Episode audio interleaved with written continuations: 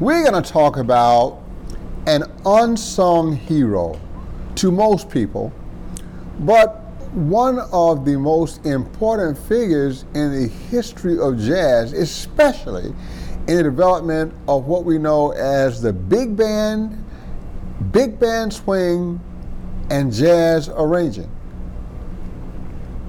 James Fletcher Hamilton Henderson was born in a small town in Georgia in the 1800s, middle 1800s. He was in a very well-to-do upper middle class family. Both parents were educated. His father was a um, principal at a nearby uh, private school um, for black kids, and his mother was a musician and a teacher as well. Somewhere around the age of uh, six, she decided that uh, young uh, James Fletcher needed to learn to play piano, which was her primary instrument, and so the lesson started. He must have been a little bit reluctant because at some point his father decided that he would simply lock him in his bedroom for hours and require that he practice. Where did those parents go? And um, in a short amount of time, he was not just a proficient piano player, he was also a great reader of music, had begun to write a little bit, and had developed an uncanny sense of pitch. So he could play by ear or by sight or any way you want to, he had it together.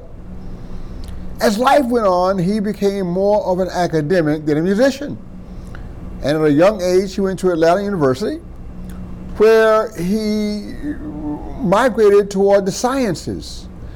And uh, he graduated uh, within three years with degrees in chemistry and mathematics.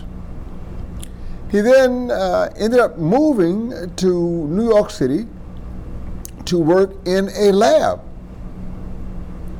where he practiced chemistry as a lab technician.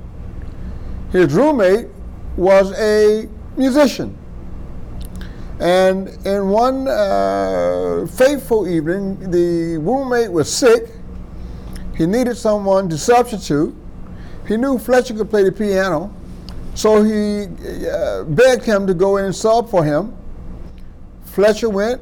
At a certain point, he determined that he could make more money as a musician than a lab technician using his chemistry degree. Oh my God, how, how things have changed. Or his math degree. So at that point, he switched to music because it was economically more feasible for him and he had a good time with it. So he started playing piano here and there. His reputation grew. He became the music director for a couple of uh, record companies, which means that uh, he would provide the accompaniment for singers that came in to record primarily the blues even including Ethel Waters when he moved to Black Swan Records. Um, he worked with John Hammond and people like that, the very best of the best of the best, providing accompaniments and musical arrangements and that kind of thing forever. He also developed a big band that was the big band of his day. Count Basie could not touch him. Duke Ellington could not touch him. He had the band he had the players. Matter of fact, Coleman Hawkins ended up playing tuba parts on a bass saxophone and slowly migrated to the tenor saxophone as a soloist. That was the strength of his band. Roy Eldridge, Doc Cheatham, uh, people like that played in the trumpet section. This guy had a monster of a band and he was a great arranger, so the band was cooking. At the Roseland Ballroom and places like that, they controlled New York City. Unfortunately, uh, Fletcher was a whole lot better at music than he was in managing a band. And at some point, uh, he started to lose money and couldn't afford to keep the band.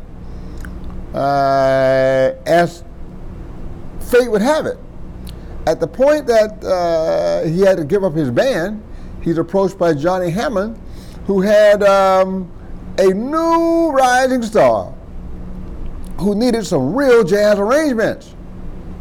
Fletcher's a good guy. So what did he do?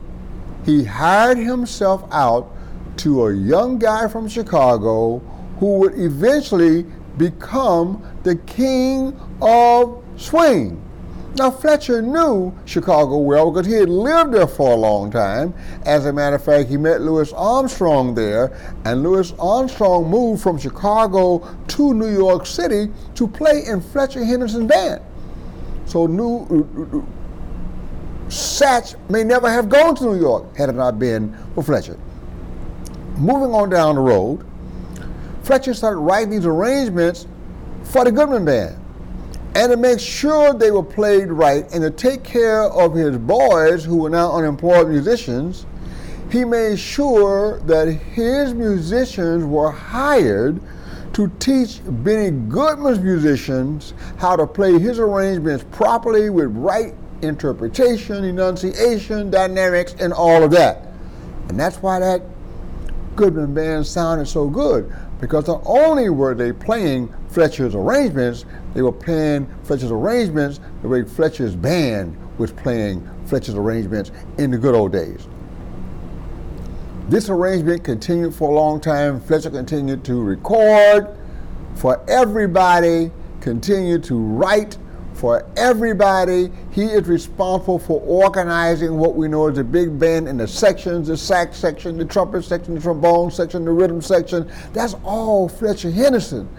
And he is responsible for creating, through his arrangements, the king of swing's success, Mr. Benny Goodman. He did that, ladies and gentlemen. As a matter of fact, all of Benny's biggest hits were based on arrangements written by James, Fletcher, Hamilton, Henderson, better known as Fletcher Henderson. Here's a little side note.